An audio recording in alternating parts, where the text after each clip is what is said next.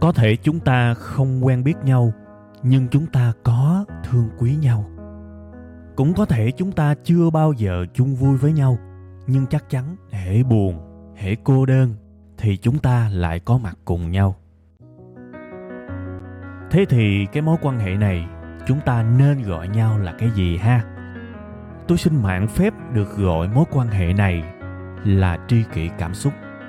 Một tình tri kỷ đặc biệt với kết nối duy nhất là cảm xúc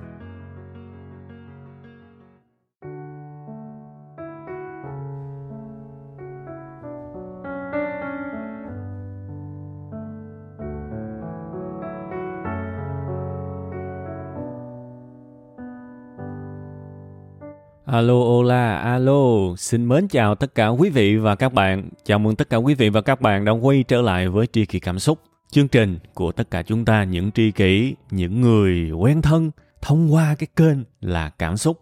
Trong tuần mới thì à, tôi muốn chúc tất cả quý vị và các bạn sẽ có những khoảnh khắc, những thời gian thật nhiều niềm vui, thật nhiều sức khỏe, thật nhiều sự minh triết, thật nhiều những chọn lựa hạnh phúc bất kể là chúng ta ở trong cái hoàn cảnh như thế nào tại vì hạnh phúc là tại tâm, chứ không phải là tại hoàn cảnh. Đương nhiên, một lúc nào đó tôi sẽ nói về chủ đề này, nhưng bữa nay thì coi như tôi à, nhá hàng, tôi à, chúc trước đi ha. Cái chủ đề bữa nay không có liên quan gì tới hạnh phúc đâu các bạn. Khi mà tôi chúc các bạn á, tự nhiên tôi lại nghĩ tới cái câu chuyện hạnh phúc tại tâm á, là tại vì tôi cũng đang thu ở trong một cái hoàn cảnh mà có vẻ nó cũng không thuận tiện cho lắm. Nói nào ngay à, bây giờ cũng tự nhiên nó có hứng nó thu các bạn. Cái cảm hứng khi mà thu nó quan trọng lắm có khi uh, trong người mình nó dâng trào lên một cái cảm xúc á, thì mình thu nó thuận tiện nó trơn tru và và mình nghe lại. Nó rất là hài lòng các bạn. Còn khi mà mình cảm thấy là hơi hơi ép ép mình thu nó hơi giống theo cái lịch trình định trước á, thì lúc đó mình lại cảm thấy nó hơi phản kháng lại chút xíu. Nó ra nó không được cái thành phẩm mà mình yêu thích. Thì bữa nay khổ cái vậy. Cảm hứng thì có đó nhưng mà xung quanh tôi bây giờ á, kế bên á, người ta đang thi công công trường phải gọi là tiếng đục đẽo này nọ, đồ nó rất là dữ dội các bạn. Mà tôi cứ ra rã ra rã, hạnh phúc tại tâm mà tôi lại không sống được theo cái kiểu đó thì thôi chán, đúng không? Thế thì bây giờ đang có hứng muốn thu quá mà xung quanh nó ồn quá. Phải ra quyết định chứ, đúng không? Phải ra quyết định. Khổ quá, cũng căng á chứ bộ các bạn. Và rồi tôi ngồi tôi suy nghĩ, được cái tôi rèn luyện cũng sớm nên thành ra là tôi ra quyết định khá nhanh, khoảng một phút thôi. Tôi nghĩ ok, chơi thu. Nó rất ồn, ok, thu luôn và tôi định trong đầu của tôi là tôi cứ nói bình thường, khi nào mà người ta khoan, người ta cắt, người ta đập cái này cái nọ thì tôi sẽ dừng lại và đợi người ta xong cái đó thì tôi lại thu tiếp, kiểu như vậy các bạn. Tại vì nó ồn lắm. Thật sự là có cách âm, cách máy, có sử dụng micro xịn ngon, cách máy thì nó chỉ có thể cách âm được những cái âm lượng vừa vừa thôi, tiếng người nói này nọ thôi. Chứ cái tiếng khoan, tiếng cắt, tiếng mà cần cẩu nó nện đùng đùng đùng đùng thì gần như là chịu các bạn không có cách âm nổi nên là có thể là trong cái tập kỳ này, cảm xúc của tôi nó cũng sẽ thay đổi khá nhiều đấy. Lúc đầu thì sung sung nhưng mà đương nhiên các bạn phải hiểu mà khi chúng ta làm một cái điều gì đó mà nó cứ delay, nó cứ trì hoãn trì hoãn hoài thì nó cũng sẽ bị ảnh hưởng ít nhiều. Và tôi sẽ rất là cố gắng để có thể truyền tải đến các bạn cái tập kỳ này một cái tinh thần vượt khó cũng như là nỗ lực để mang lại hạnh phúc cho tất cả chúng ta, mang lại những cảm xúc thực sự là ý nghĩa. Tại vì cái bài kỳ này tôi cũng tâm đắc lắm. Vì rất tâm đắc nên bây giờ mới có cảm hứng nè ha thì bây giờ dứt lẹ coi chủ đề bữa nay là gì. Thưa các bạn có một cái uh, dạng tư duy. Nếu mà không may chúng ta mắc phải chúng ta có nó trong cuộc sống này và nếu mà lậm sâu vô cái tư duy này thì nó cũng khá mệt. Một cái kiểu tư duy mà nó làm cho chúng ta bất mãn bất hạnh và cũng chả có thành công được. À một cái tư duy mà nó tác động tới rất nhiều khía cạnh trong cuộc sống của chúng ta luôn đó các bạn. Và thực sự với bản thân tôi mới vừa rồi thôi mấy ngày trước thì tôi cũng nhận được ba bốn cái email liên quan tới cái kiểu tư duy này nó hàm chứa cái sự giận dữ, nó hàm chứa cái sự bất mãn, nó hàm chứa cái sự khốn khổ vô tận luôn, mà không biết cách nào đi gỡ ra, của những người gửi cho tôi những cái thông điệp đó. Thế thì tôi thì tôi cũng chả muốn làm cái chủ đề này. Nó nó không nằm trong danh sách những cái chủ đề mà tôi cần làm nhưng mà đương nhiên sẽ có những cái trường hợp mà mình thấy à nhiều người đang gặp cái tình trạng đó lắm. Nên mình thôi, mình cũng muốn sử dụng cái chương trình này, sử dụng một cái chút xíu cái sự ảnh hưởng của mình để bơm ra một cái điều gì đó nó tích cực, giúp mọi người nhận ra một cái điều gì đó cân bằng lại và cho cuộc sống của mọi người tốt hơn. Kể cả tốt hơn một chút xíu thôi, thì đó cũng là cái niềm hạnh phúc của tôi. Vậy thì cái tư duy đó là cái gì? À tôi sẽ kể cho các bạn nghe về cái tư duy đó thông qua một cái câu chuyện đi vì nó có cái sự tương đồng rất là lớn với cái câu chuyện ngụ ngôn này. Các bạn mà đọc hoặc là nghe truyện ngụ ngôn Aesop thì chắc các bạn cũng đã quá quen thuộc với cái câu chuyện này rồi nhưng mà thôi bữa nay tôi kể lại chút xíu ha tại vì tôi nghĩ là nó rất là gần gũi với các bạn. Đó là cái câu chuyện về con cáo và và chùm nho đó các bạn. Các bạn nghe nhiều về con cáo và chùm nho rồi ha.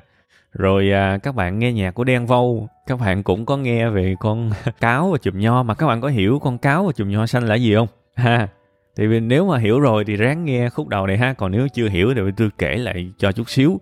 Sau đó tôi sẽ liên kết với cái tư duy mà tôi đã nói là độc hại ở cái đầu cái bài này cho các bạn ha. Thế thì câu chuyện của con cáo và chùm nho xanh là nó như thế này. Một ngày đẹp trời, tôi kể là đại khái thôi nha. Trong trí nhớ của tôi thôi, chứ tôi không có thói quen mà cầm đọc cái chữ đâu các bạn. Nó khô cứng và nó chán lắm. Tôi sẽ kể lại bằng trí nhớ của tôi thôi. Thế thì câu chuyện đó là một ngày đẹp trời con cáo đi ngang qua một cái đoạn đường nhất định và nó gặp một cái chùm nho mọng nước. À và con cáo nó chảy nước miếng các bạn. Phái phái chảy nước miếng. Nó dòm lên. Ngon à hấp dẫn à. Đớp thôi còn gì nữa phải chờ đợi. Đó, nó nghĩ như vậy. Thế thì nó ráng nó nhảy để nó nó với lấy cái chùm nho đó. Nó nhảy hết sức bình sinh của nó luôn.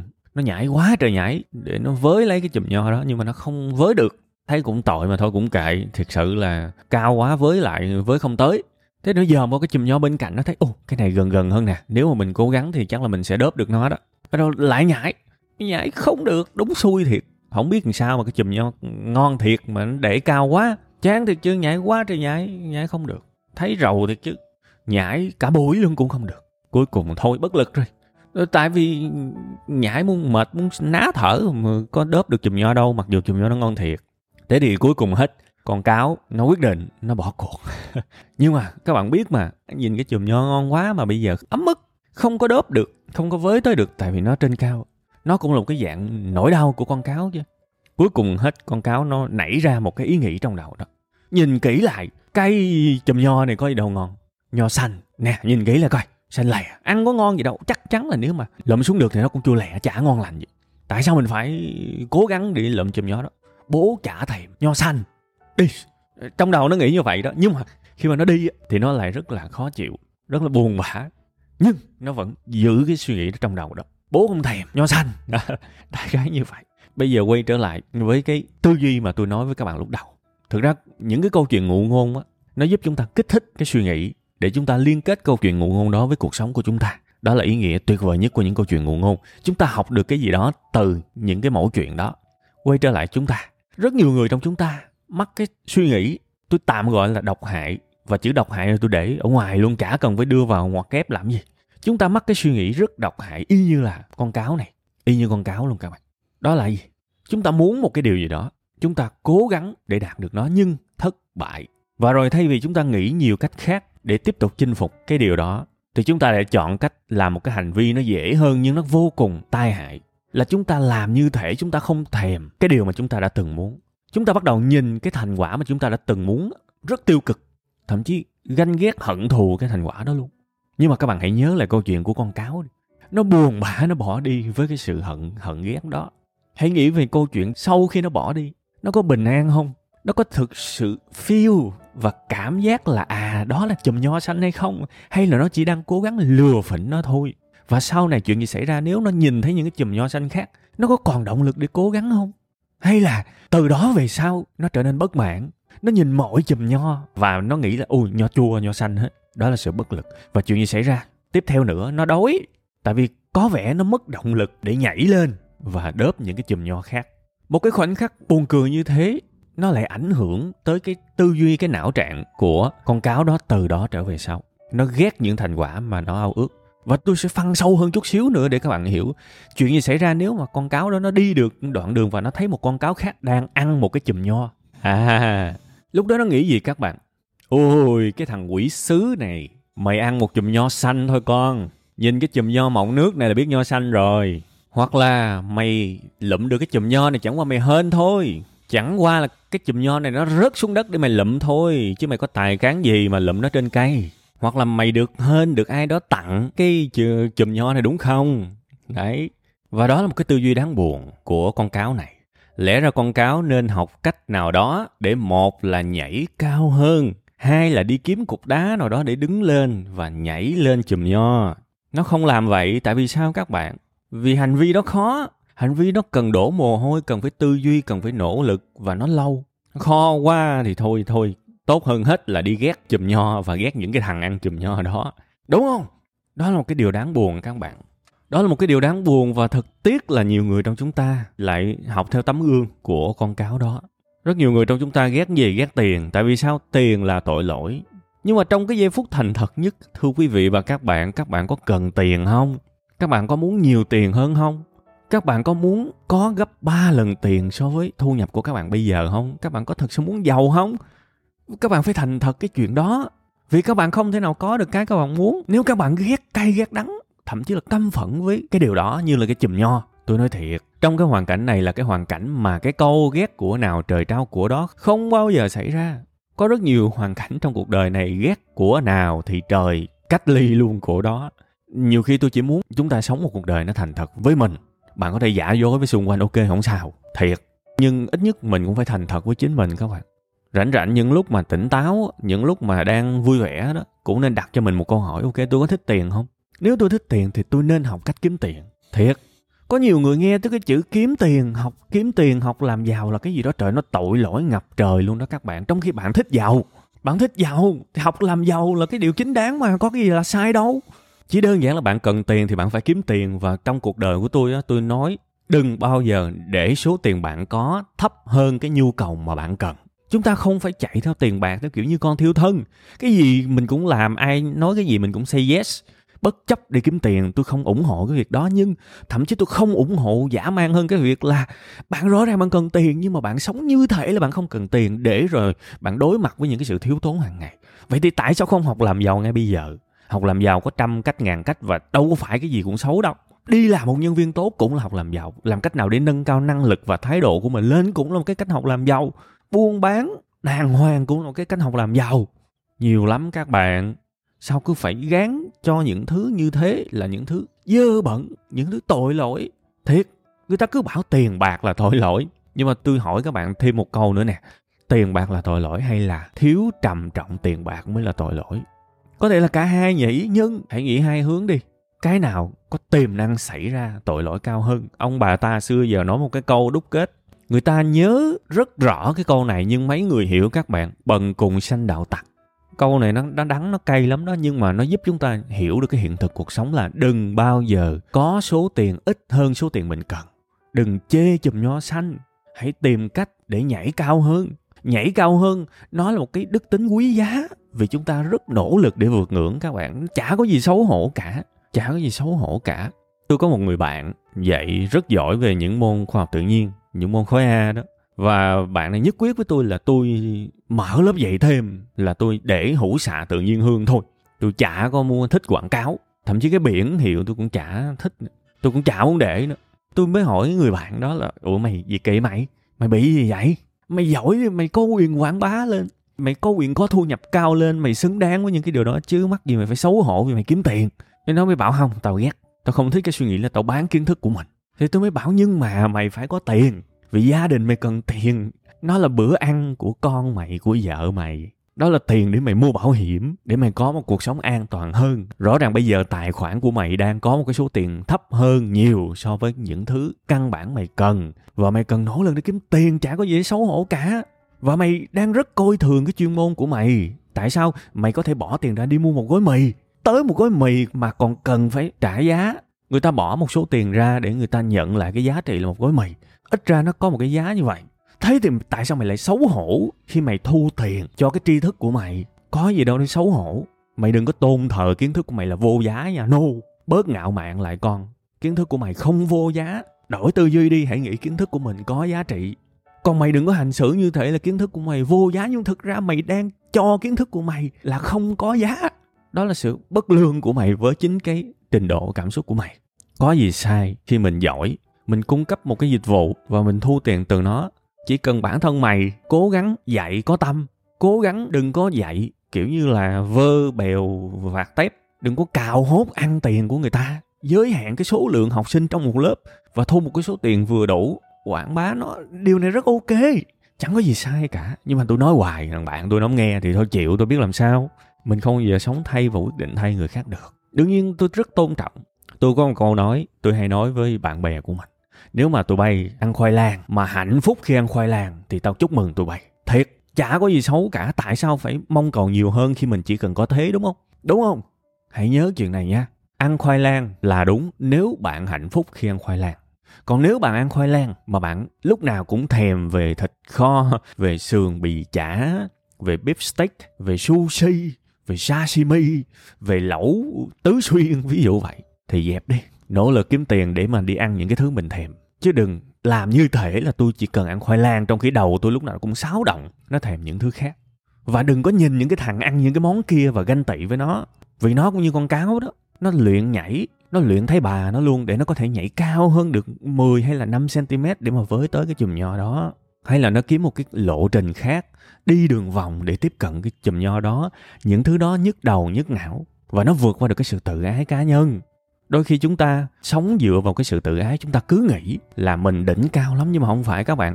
Sống mà để cái sự tự ái đó, nó xâm chiếm chúng ta lại là một cách sống buồn thay, nó dễ ẹt à. Vì ai cũng có thể hành xử như thế.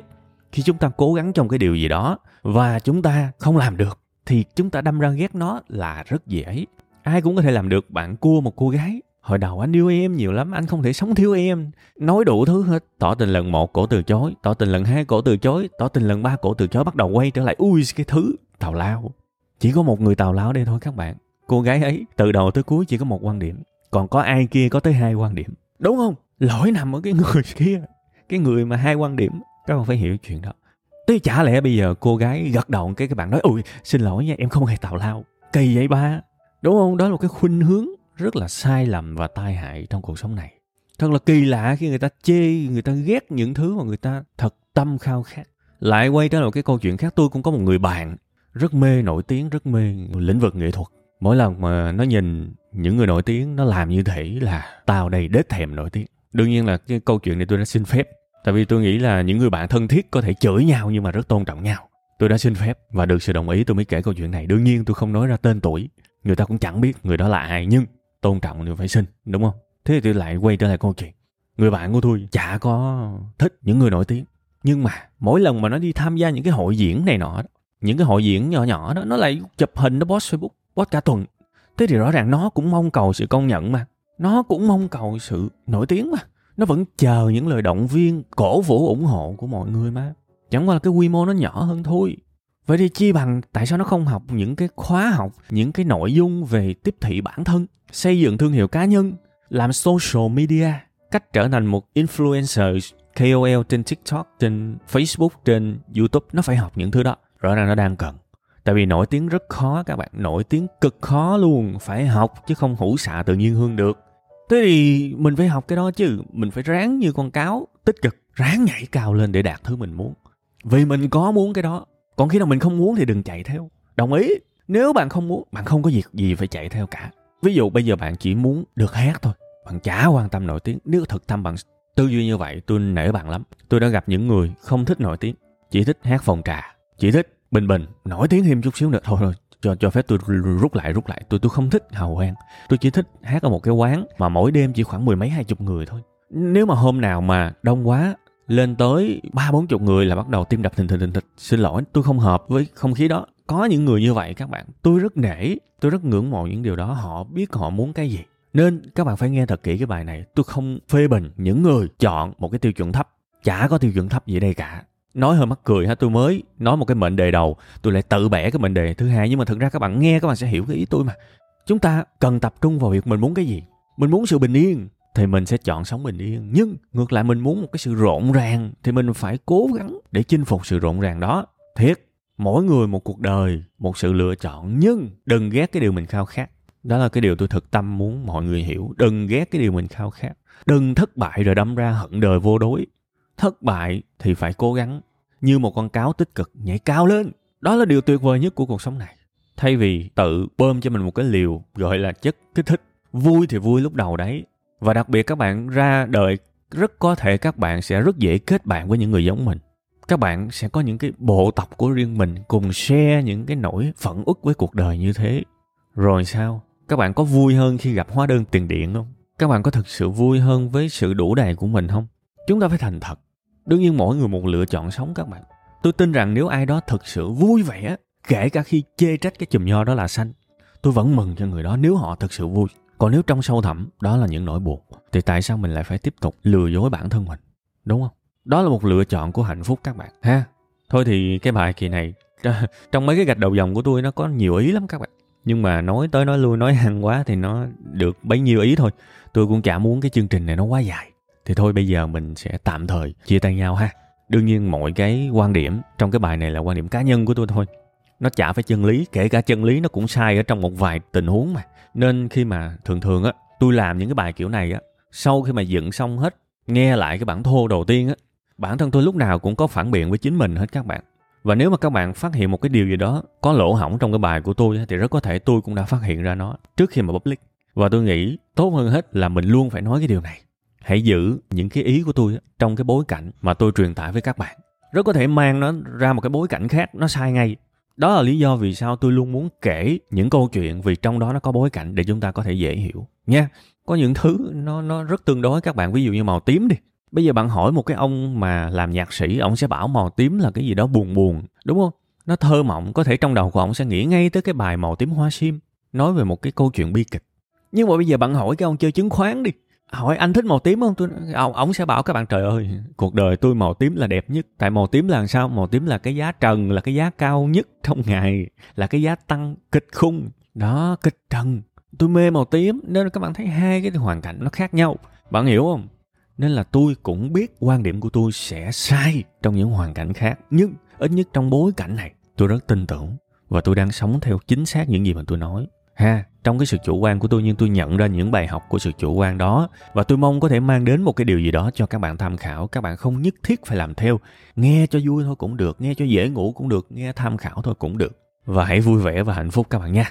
Ok, bye bye các bạn. Chúng ta sẽ lại gặp lại nhau trong tuần sau nhé